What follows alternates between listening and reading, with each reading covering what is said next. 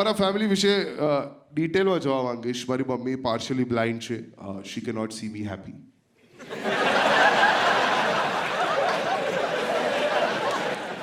બહુ અન્યાય થયો છે મારા જીવનમાં. I have a pet dog my wife has two pet dogs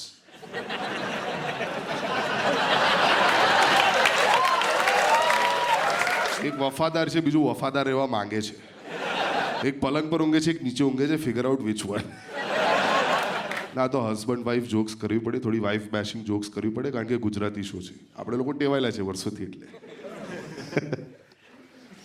અને at the same point of time મારા મમ્મી અને મારા wife they both ask me the same question but the context is different whenever I am stepping out of the house મારી mummy મને દર વખતે પૂછે મનન બેટા, ક્યાં જાય છે તું? વેર આર યુ ગોઈંગ હા, બચ્ચું? My wife ask me the same question during doggy style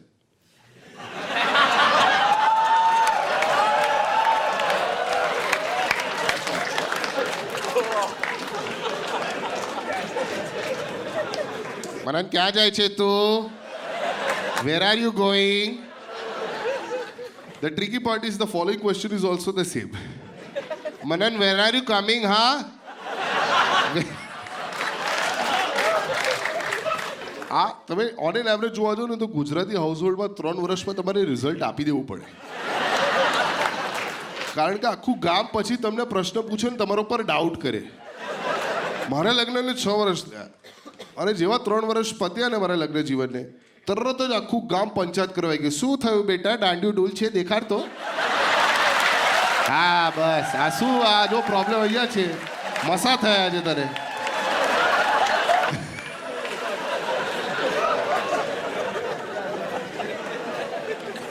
તો આઈ ટુ my માય મર્દાનગી આઈ ટુ prove મર્દાનગી તો મારે સ્પર્મ ટેસ્ટ આપવું પડ્યું એટલે મારા વાઈફના બી and my wife we had been planning for some time અને it was not happening because modern couple stressful life and all of તો ગાયનેકોલોજિસ્ટે સજેસ્ટ કર્યું કે તમે જઈને સ્પર્મ કાઉન્ટ ચેક કરો.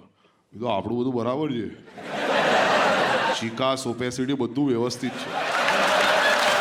બરાબર છે. આપણે કંઈ ટેસ્ટ વેસ્ટ કરાવવા ઈગો પર લઈ લીધું મેં ડાયરેક્ટ કે ના, તમારે કરાવવું પડશે. મેં સારું, ચલો, કરાવી લઈએ.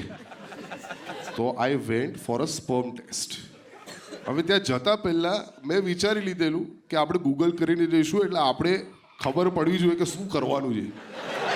તો ગૂગલ કરેલું ગૂગલે કીધું, બહુ સિમ્પલ છે. તમારે પેથોલોજી લેબમાં જવાનું રિસેપ્શનિસ્ટને સ્પર્મ આપવાનું. એટલે તરત જ રિસેપ્શનિસ્ટ કહી દેશે, બે સ્પર્મ છે સર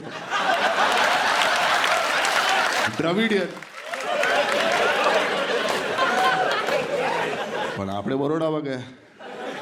તો I was at a counter and I was telling her કે excuse me I have a prescription for sperm test તો એ મને જોયે ના. She is ignoring me she is not even looking at me આવું અડધી minute સુધી ચાલ્યું. પછી મેં ફરીથી પૂછ્યું madam prescription sperm test please તો એકદમ ગુસ્સામાં પોઈન્ટ કર્યું એને કોર્નરમાં ત્યાં જાઓ જોયું ત્યાં. ત્યાં એક કમ્પાઉન્ડર ઊભો હતો. તો કમ્પાઉન્ડર પાસે જતો હતો એ લોકો કીધું આઈએ શું શું કરાવું તમારે એકચ્યુઅલી સ્પર્મ ટેસ્ટ મારે કરાવવું હતું અચ્છા અચ્છા અચ્છા છેલ્લી વાર તમે ક્યારે કરેલું મેં કીધું આજે સવારે પેલું ઇન્ડિયા ટુડે પર રામદેવનો ફોટો આવ્યો હતો ને તો આઈ ગોટ ડોન્ટ જજ મી ઓકે ગાઈઝ દરેકનું એક ફેટિશ હોય છે ઓકે ડોન્ટ જજ તો મારા ઉપર ગુસ્સે થઈ ગયો no sir you need to come after five days literally come after five days અને પછી અંગ્રેજીમાં બોલે no sir you need to come after five days so apparently if you have to give sperm for test your sperms need to be fertile enough and you should not ejaculate for five days તો એને કીધું sir પાંચ દિવસ પછી આવો તો હું બે અઠવાડિયા પછી ગયો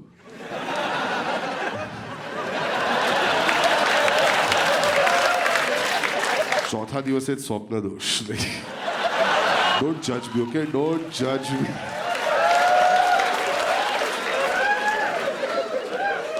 પછી હું ગયો. અને બે અઠવાડિયા પછી એને મને કન્ટેનર આપ્યું આટલું મોટું. સર આમાં ભરીને લાવો. બધું આટલું બધું ક્યાંથી લઈ આવું? હું તને ઇન્ક્રેડિબલ હલ્ક લાગુ છું આટલું બધું કઈથી ભરી લાવું? કે ના સર જેટલું આવે એટલું. એ સારું. પછી હજુ એક અઘરો પ્રશ્ન પૂછ્યો. સર અહીંયા કરશો કે ઘરે જઈને? કીધું, જો અહીંયા તો ના ભાવે આપણને અને મારું કલેક્શન કરે છે. એટલે મારે જવું પડશે ઘરે. તો ફરીથી એક ઇન્સ્ટ્રક્શન આવી સર, અડધો કલાકમાં આવી જવાનું રહેશે. કીધું, ઘર દૂર છે, અડધો કલાકમાં આ કેવો ચેલેન્જ છે તારો? કે, ના, સર, અડધો કલાકમાં અગર સ્પમ સબમિટ નહીં કરો ને, તો સ્પમ ઉડી જશે. કીધું પેટ્રોલ છે કે ઉડી જશે? આ શું ચાલે? બટ પછી ફાઇનલી સ્પમ ટેસ્ટ થયું અને સ્પમ કાઉન્ટ સારા નીકળ્યા. And my wife delivered a baby girl last year એટલે હજુ ડીએનએ ટેસ્ટ કરવાનું બાકી છે. તો હરામી માણસ છું. ના હોય, શું ના હોય? પણ એક નાનકનું ટાબર્યું ઘરે ફરે છે, બહુ જ એક્સાઇટેડલી હજુ બોલતા નથી, શીખીએ. દાદા એવું જ બોલે છે. અને ઘરે બધા અજાણ્યા લોકો આવે, એકદમ વિચિત્ર રીતે. ઘરે આવીને એ લોકો વાત કરવાનો પ્રયત્ન કરે એ નાના બાળક સાથે. Which is awkward to be clearly she કે નોટ કમ્યુનિકેટ જઈ જઈને માસી હા, શું નામ છે તારું બચ્ચું? What is your name do you expect the baby to go John Cena. Do you expect the baby to do that પછી અમુક લોકો કમ્પેરિઝન કરી યાર આંખ તો મમ્મી પર ગઈ છે એના કાન તો પપ્પા પર ગયા છે, અને મોડું તો બાજુવાળ પર ગયું છે. એ રીતે તો આ બધું ગંદુ ગંદુ પણ recently I was waiting for that moment મારી દીકરીએ મારી આંખોમાં જોયું. I was a very nice cute little moment she was looking right into my eye and I was looking at her and she "Daddy." I like "Oh." એમાં પણ મારી બા છે કે, એ દાદી બોલી, દાદી. દાદી બોલી. જતી રહી છે મમ્મી.